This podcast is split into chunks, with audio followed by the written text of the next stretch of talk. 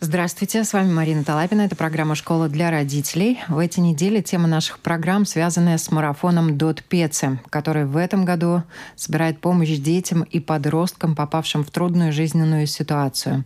Собранные средства через партнера наших всех марафонов фонд «Зедут ЛВ» пойдут и на материальную поддержку ребят, и на оказание разных услуг по психосоциальной реабилитации детей, которых многие называют трудными. И сегодня мы пригласили в студию психолога Витаута Савербицкиса. Очень рада видеть. Здравствуй. Здравствуй, Марина.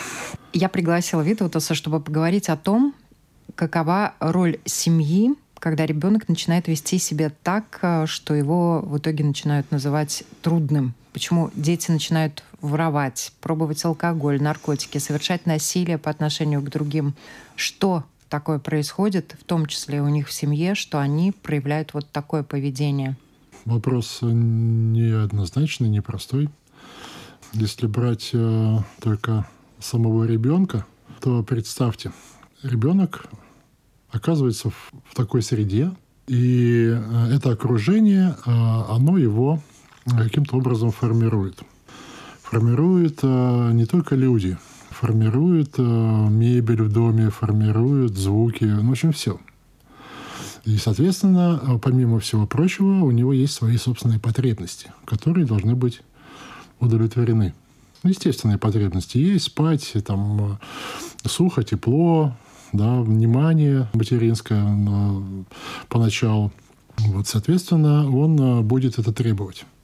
Сперва криком, потом другими способами. То есть по мере развития личности способы привлечения внимания для получения себе необходимого, они будут меняться. Вот. И поэтому то, что происходит с детьми, чаще всего это требование внимания, это требование от людей, от которых он зависит, удовлетворение его потребностей естественных. Ребенок не может сам себя прокормить, ну, особенно на начальном этапе жизни, он не может о себе позаботиться, да, он не может оказать себе какого-то внимания. Он целиком полностью зависит от, от взрослых.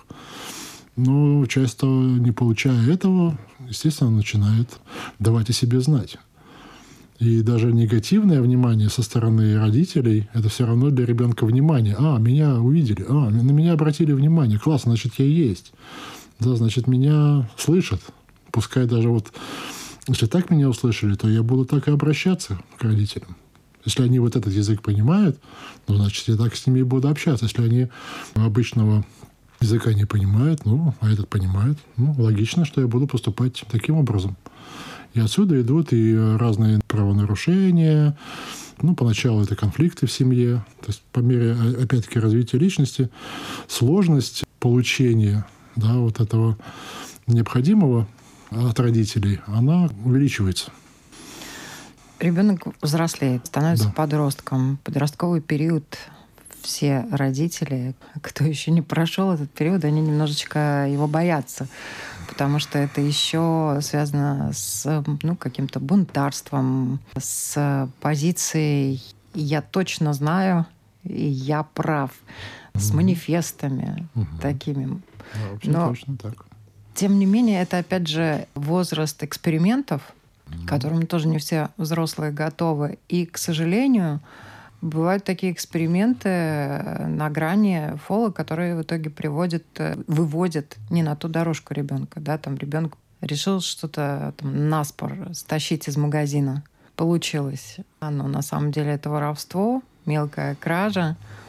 Затем один раз не наказали, один раз не увидели, второй раз не наказали, второй раз не увидели. Начинается своего рода система. И тут вот вопрос вообще, чего ребенку не хватает, если он вот начинает гнаться за такими экспериментами? Все просто. Ребенку не хватает, чтобы его потребности удовлетворялись. Если его потребности не удовлетворяются в семье, он в любом случае найдет возможность их э, удовлетворить где-нибудь э, в другом месте. Вот почему бунты.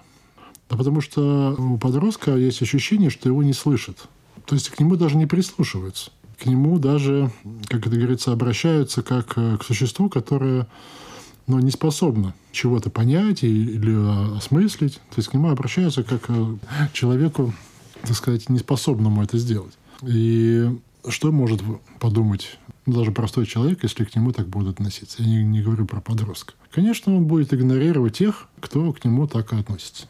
Потому что, ну, по сути, подростки, они уже ну, многое что понимают, многое что осознают, многое что видят.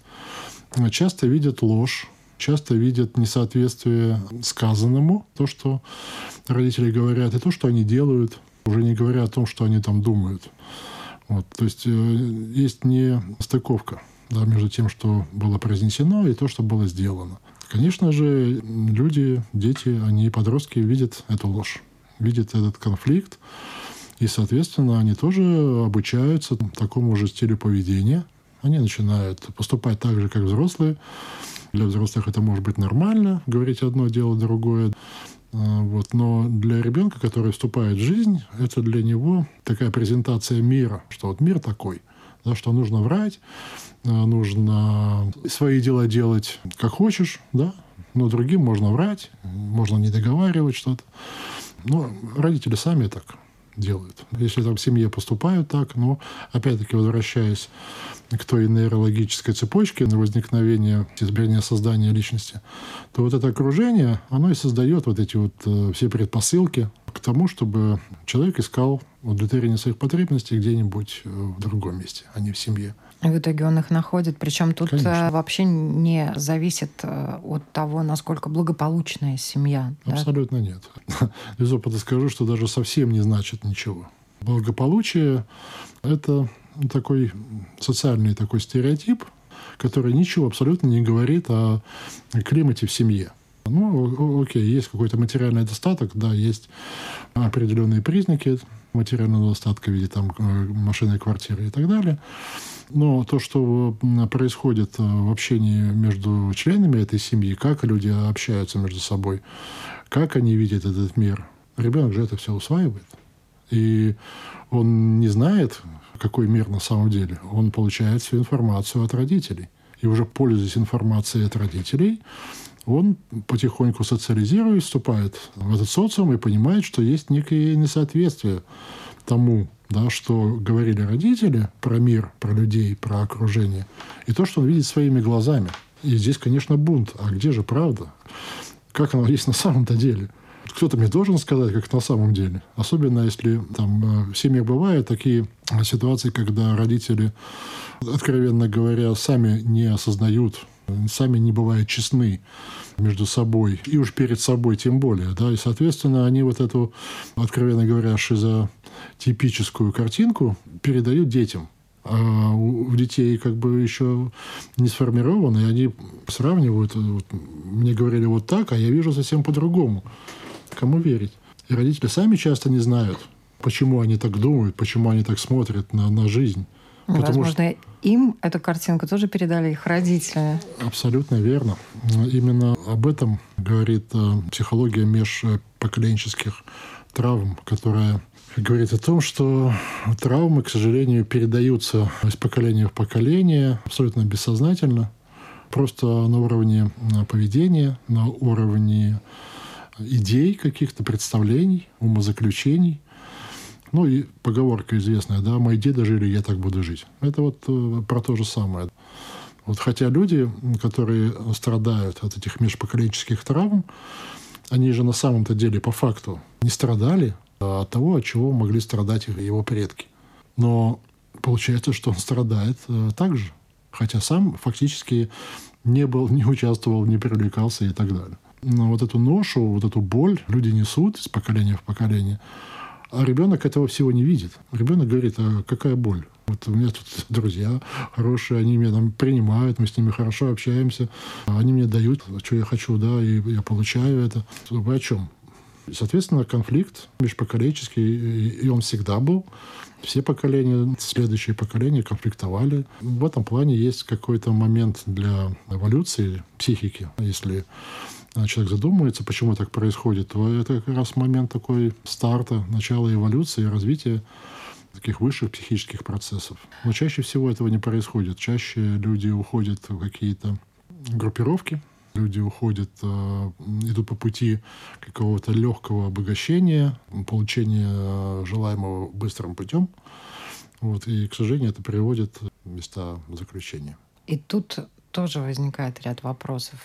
Одних приводят, других нет. Одни люди, которые пробуют алкоголь, может быть, более сильные какие-то вещества, становятся наркоманами, алкоголиками, да, а другие, mm попробовав, даже употребляя какой-то период времени, у них получается это как раз в молодом возрасте. Очень часто, к сожалению, эти эксперименты проводятся. mm И почему одних приводят, других нет в те же места заключения? Ну, опять такие. Вернемся к той нейрологической схеме. Окружение. Нас создает э, наше окружение. Вот наше окружение у каждого человека, оно уникально. Соответственно, кто-то в этом окружении мог быть для этого человека каким-то таким э, примером, а у другого этого примера не было. Ну, к примеру, такой вариант. Кто-то, может быть, на уровне легенд в своей семье слышал что-то о своих далеких родственниках, что у них были такие и такие достоинства, что он добился того-то и того-то. А у кого-то такого не было. У кого-то прошлое семьи покрытое мраком, к примеру.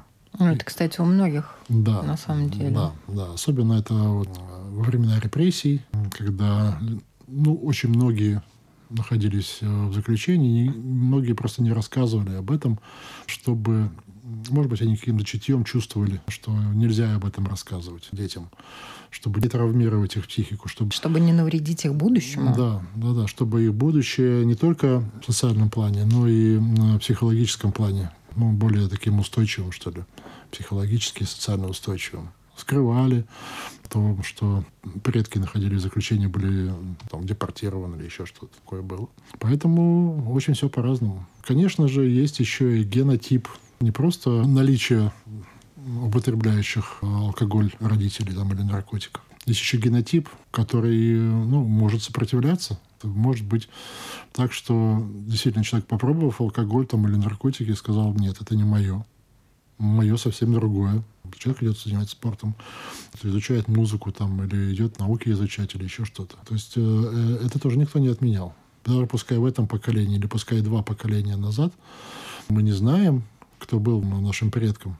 Но где-то все-таки миллионы лет эволюции, ну, там же есть какие-то стрессоустойчивые, психологически устойчивые наши предки. Ну, если мы рода, родились, значит, наши предки выжили.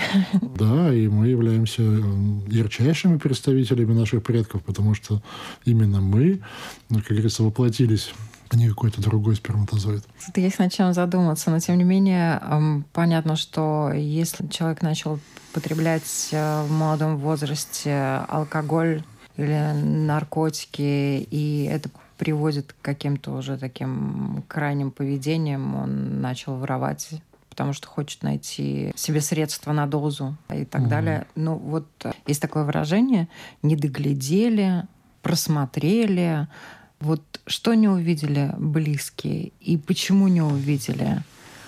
Не что, а кого?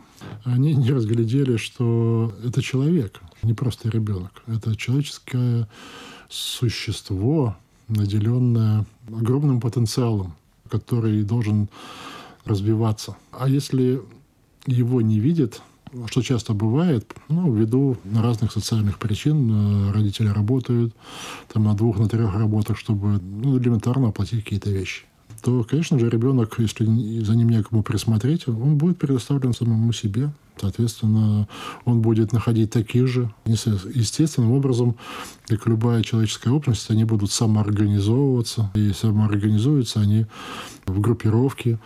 И, конечно же, в любой группировке возникают свои лидеры и так далее. Там возникает все, что, как говорится, описано в криминальной психологии, все это, все там происходит. Да, и выходят люди из этих группировок, ну, часто уже с таким сформировавшимся криминальным мышлением. Ну, потому что им не показали ничего другого. То есть родители работали, родители показывают по факту, что вот э, нужно работать, Дети видят, что работа вещь непростая, родители приходят с работы усталые, нерадостные совсем.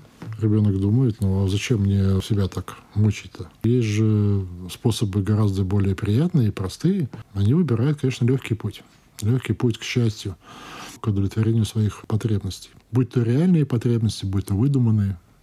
Для ребенка в этом плане нет разницы. Потому что опять ему не показали, что есть реальность, а что есть выдумка, что есть интерпретация этой реальности. Да? То есть в семье могла быть такая атмосфера эмоционально холодная. Есть э, термины различные, там эмоционально холодная мать, там отстраненный отец, шизофреногенная бабушка или еще что-то. Там есть вот в семейной психологии, в семейной психотерапии там много разных персонажей, да, которые так или иначе вот, э, формируют вот этот э, криминогенный э, характер человека. То есть идти против системы. Первая система, с которой сталкивается ребенок, это семья.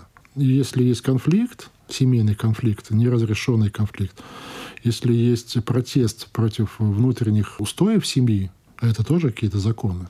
Если это законы неясные, непонятные, если они не выполняются даже, часто бывает, что вот родители что-то пообещают, потом не делают. Ну, значит, можно законы эти не выполнять. По отношению ко мне не выполнили. Ну, значит, так оно и надо. Значит, я тоже буду так. Ну и, соответственно, потом переносится из первой системы семейной на внешний мир. Ну, потому что а как, как внешний мир устроен? Дети же не знают. Они же все сравнивают со своей семьей. Это точка отсчета. И отношения между полами, и отношения к старшим, и отношения к младшим. Это все из семьи. В этих уже группировках, в которые они попадают, ну, сначала, наверное, это какие-то группы, а может быть, даже не всегда криминальные, присутствуют разные типы личностей, в том числе и агрессивные. И вот эти проявления агрессии у отдельных молодых людей, они кем-то спровоцированы или это уже личность с повышенной какой-то такой вот эмоциональной можно говорить, Да, можно, можно говорить о том, что в самой природе агрессии заложен некий механизм компенсаторный. Что такое агрессия? Энергия, по сути, да? По сути, это энергия, которая у нас появляется для того, чтобы мы достигали своей цели. Да? А как мы ею воспользуемся, это уже момент воспитания. То есть это то, как этой энергией пользовались в моей семье. Меня э, пароли, да, когда родители были злые, или они пытались э, что-то проанализировать, как-то осмыслить то, что происходит. Почему, собственно, произошло то или иное? Почему там, допустим, э, ребенок не хочет идти в школу? Вместо того, чтобы пинать ребенка, что ты все равно пойдешь, это твоя работа, как говорят, да, ты, вот, э, ты должен работать, как мы работаем, это твоя работа сейчас на данный момент. Или поинтересоваться, что, собственно, произошло в школе, почему ребенок не хочет идти в школу. То есть ребенок э, учится не на том, что ему вбивают в голову, что правильно, а что неправильно. Обучение в семье происходит совсем иначе. Ребенок просто видит, да, у него еще нет э, каких-то аналитических способностей, он еще не знает, что правильно, что неправильно. Он берет за кальку то, что происходит в семье. Дети берут то, что они видят, и пользуются тем, что работает, то, что имеет некую силу. Потому что дети изначально тянутся к тем, кто может дать защиту, тот, кто сильный, да, тот, кто обладает властью реальной. Если он не находит э, такого авторитета в семье, допустим, он будет искать его снаружи где-то там во дворе и так далее. Конечно, не будет считаться с родителями, да, потому что он не находит в родителях вот той опоры, той защиты, удовлетворения своих потребностей, которые ему необходимы. Соответственно, он берет, делает это сам, как умеет, при помощи там, э, окружения, друзей и так далее. К сожалению, вот эти вот группировки, ну, непредсказуемые. Какого-то ребенка группа подростков избила. Такие истории на слуху, да, или проявила еще какую-то агрессию, или регулярно начинают кого-то гнобить, булить угу. и так далее. И пошли наспор, не наспор, что-то украли, где-то перепродали. Все это безнаказанно может быть только до поры до времени. Да? Рано или поздно они нарвутся на кого-то, этот кто-то пойдет и напишет заявление, это попадет, может быть, на камеры. В итоге прецедент есть, заявление в полицию есть, но тут опять же родители, которые могут э, по этому поводу реагировать на происшествие по-разному. Одни родители всячески будут пытаться своего ребенка все-таки от этого всеми способами включать все связи, чтобы уберечь от тюрьмы, а кто-то скажет, наверное, ну пускай посидит, э, подумает. И тут есть ответ, как родителям вот в такой ситуации действовать, что э, для ребенка, да, вот они увидели наконец своего ребенка, который совершил э, деяние, преступное деяние. Ну, большой вопрос. Увидели ли ли на самом деле? Чаще всего родители увидели некую такую будущность, что за это может быть, что может э, случиться, если. Вряд ли они видят ребенка. Скорее всего, речь идет о возможном наказании, наказании ребенка и, соответственно, наказании родителей за то, что они там не досмотрели, пропустили, прошляпили. Это может быть осуждение общества. Вот, соответственно, никто, никто из родителей не хочет быть э, плохим родителем. Никто не хочет слышать свой адрес, что ты вот э, плохой отец или это, ты плохая мать. Конечно. И вот только, э, может быть, из-за опасности почувствовать себя плохим родителем, они будут заботиться о том, чтобы ребенок не попадал в эту группировку, или, не дай бог, не попал тут э, на криминологическое какое-нибудь расследование. Замечательно было бы, если бы родители задумывались о причинах, почему так сложилось. Да? Обычно мы все виним какое-то общество, да, кого-то на стороне, и совершенно забываем о своей собственной ответственности за, за то, что вот э, то, как мы преподносим детям какие-то правила вот этого социального сосуществования и так далее.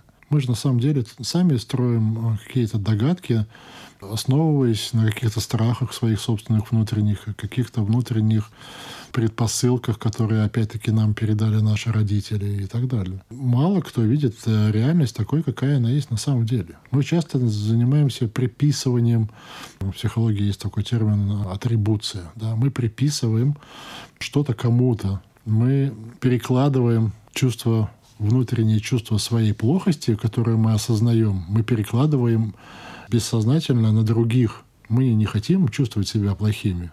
Вот кто-то другой плохой, это все из-за него, это все он. Я, я вообще идеальный, да, а вот он плохой, и я вынужден с этим плохим быть, да, и вот если бы не он, я был бы счастлив. Я был бы хороший, да. А сами преступники, вот люди, которые приступают к закону, они тоже так мыслят, что если бы не обстоятельства, если бы вот не кто-то, то я был бы хорошим, я вообще, по сути, хороший. Очень часто так и происходит, что люди не видят своей роли в этой жизни, в своей собственной жизни. Все приписывается разным обстоятельствам, людям, вот, каким-то политическим процессам, которые происходят на этой планете и так далее. Да, то есть э, сами они остаются теми маленькими детьми, которые не дополучили родительского внимания, любви. Когда ребенок этого не получает, эволюция его психики как бы притормаживается. И очень часто люди, находящиеся в местах заключения, у них та часть личности, которая берет ответственность за свои поступки, или какие-то аналитические а, вещи, которые вот, человек способен анализировать последствия своего поведения. Вот эта часть, она как-то остается на уровне подростковом или, может быть, раньше.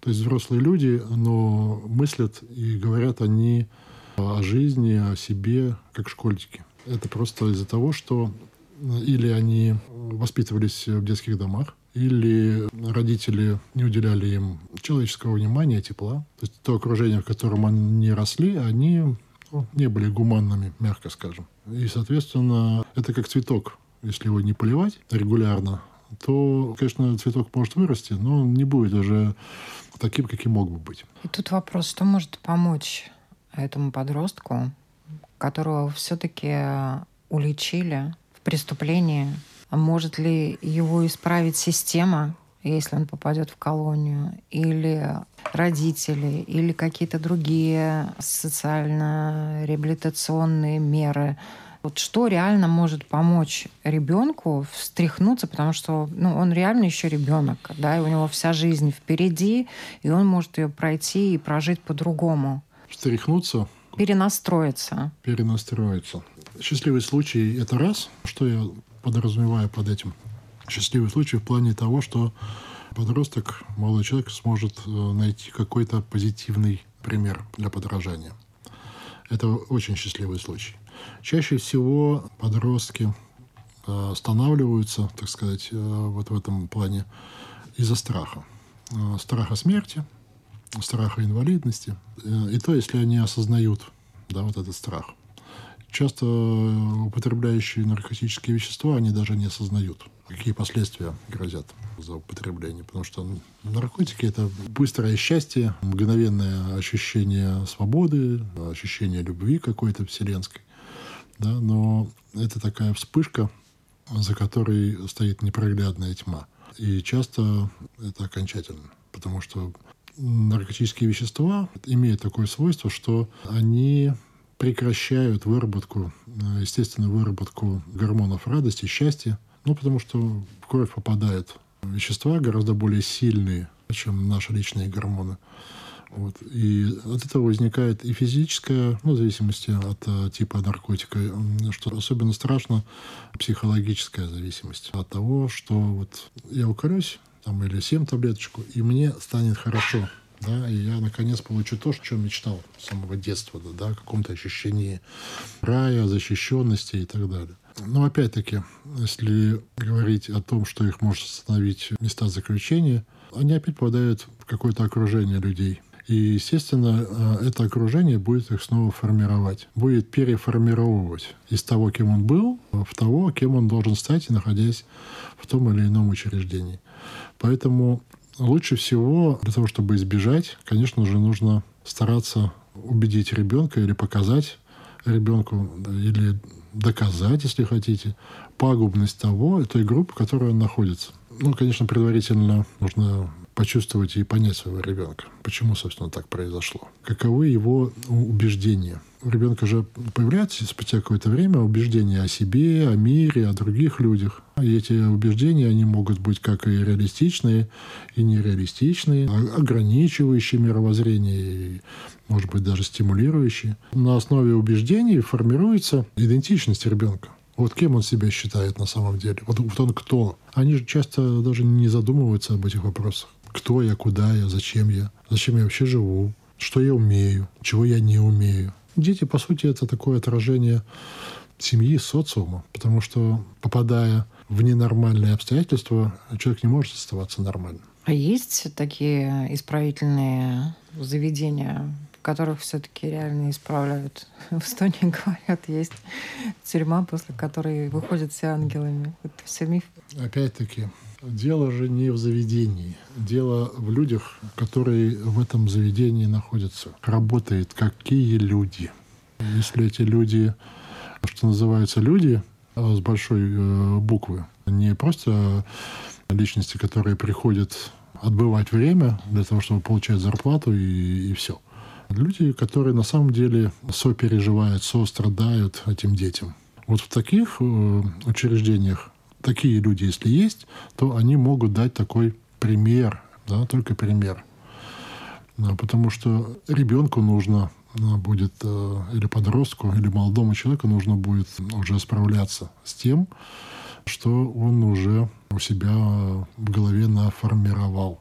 Да, то есть ему нужно будет справляться. Если у него будет пример какого-то человека, который справляется, справился да, с какими-то сложностями, вот группы, к примеру, анонимных э, наркоманов или алкоголиков. Это такая позитивная штука в том плане, что там собираются люди, которые преодолели да, вот эту зависимость в течение какого-то определенного времени. И люди, приходящие туда ну, впервые, они видят, что все-таки выход есть. И они видят конкретных людей, которые конкретно какое-то конкретное время употребляли, а потом уже какое-то время не употребляют. И они видят это реально своими глазами. Это тоже позитивно. Значит, надежда есть. Хотелось бы, вот, чтобы действительно было побольше позитивных примеров. К сожалению, многие люди не любят вспоминать такое свое прошлое, особенно публично. Но, наверное, для того, чтобы все-таки, особенно подростки, которые или на грани, или перешли черту. Ну, это а... зависит от, эм, от зрелости личности. Да? Если человек сам от себя скрывает, если он сам создает себе какой-то идеальный образ о себе самом, вот я, да никогда я не употреблял, да я вообще не такой. На самом деле, если человек честен перед собой, если он взрослый в полном смысле этого слова, да, вот имеется в виду взрослый не только по годам, но и психологически зрелый, что, кстати, является большой редкостью. Не все взрослые взрослые. Можно наблюдать инфантильное поведение очень многих людей, взрослых. Ведут себя очень незрело, не осознавая последствий своих поступков, не осознавая последствий своих действий. Поэтому это большая такая, я думаю, беда современного общества, что нет достаточного количества зрелых, психологически созревших. Не успевают созревать мальчики. Говорят, мужчины — это случайно выжившие мальчики. Потому что пацанам всегда все интересно. Им интересно исследовать мир. Они познают э, свои границы, тренируются э, ощущать границы другого, где я могу развиваться, какие мои способности. Часто это экстремально происходит, поэтому с пацанами случается э, всякое чаще, чем с девушками. В том числе и вот эти эксперименты с э, наркотическими веществами, с алкоголем и так далее. Но это, это немножко другая сторона. Здесь тоже э, хорошо было бы, если был по-настоящему взрослый человек, который мог бы вот этот максимализм юношеский да, направить в какое-то позитивное русло ну, в плане развития личности. Наша следующая передача нам будет как раз посвящена роли менторов в жизни таких детей. Поэтому я думаю, что ты как раз подвел очень хорошо такой мостик сделал. Так что, уважаемые слушатели, если вы не безразличны к этой теме, если она вам тоже важна, в следующей нашей программе мы поговорим как раз о роли одного взрослого ментора, и это может быть и, конечно же, родители, мама и папа в жизни ребенка, вот, которые могут помочь ему из э, этого водоворота все-таки выплыть? А, да, если он сам захочет. Будем надеяться, что захочет. Спасибо большое. Я напоминаю, на вопросы Латвийского радио 4 сегодня отвечал психолог Витаутас Вербицкис. И добавлю, что 15 декабря стеклянная студия на Домской площади который появляется около рождественского базарчика каждый год, открывает свои двери, начинает благотворительный марафон Дот Пеца, Дай 5. И это уже десятый раз, когда по инициативе диджеев молодежного канала нашего общественного радио люди собирают деньги на жизненно важные проекты в обмен на песни в эфире Латвийского радио 5. Наша стеклянная студия находится на Домской площади. Мимо нее очень сложно пройти посетителям Старой Риги. И в этом году, напомню, марафон собирает деньги детям, которых часто называют трудными, нередко от них отворачиваются, к сожалению, самые близкие, а им нужна любовь, тепло и понимание. Я надеюсь, что наш сегодняшний гость Витаутас Вербицкис как раз рассказал. Может быть, кому-то даже дал тот самый толчок для того, чтобы повернуться к своему ребенку, обнять его, понять его. Спасибо большое, что были с нами. Всем хорошего дня. Всего доброго.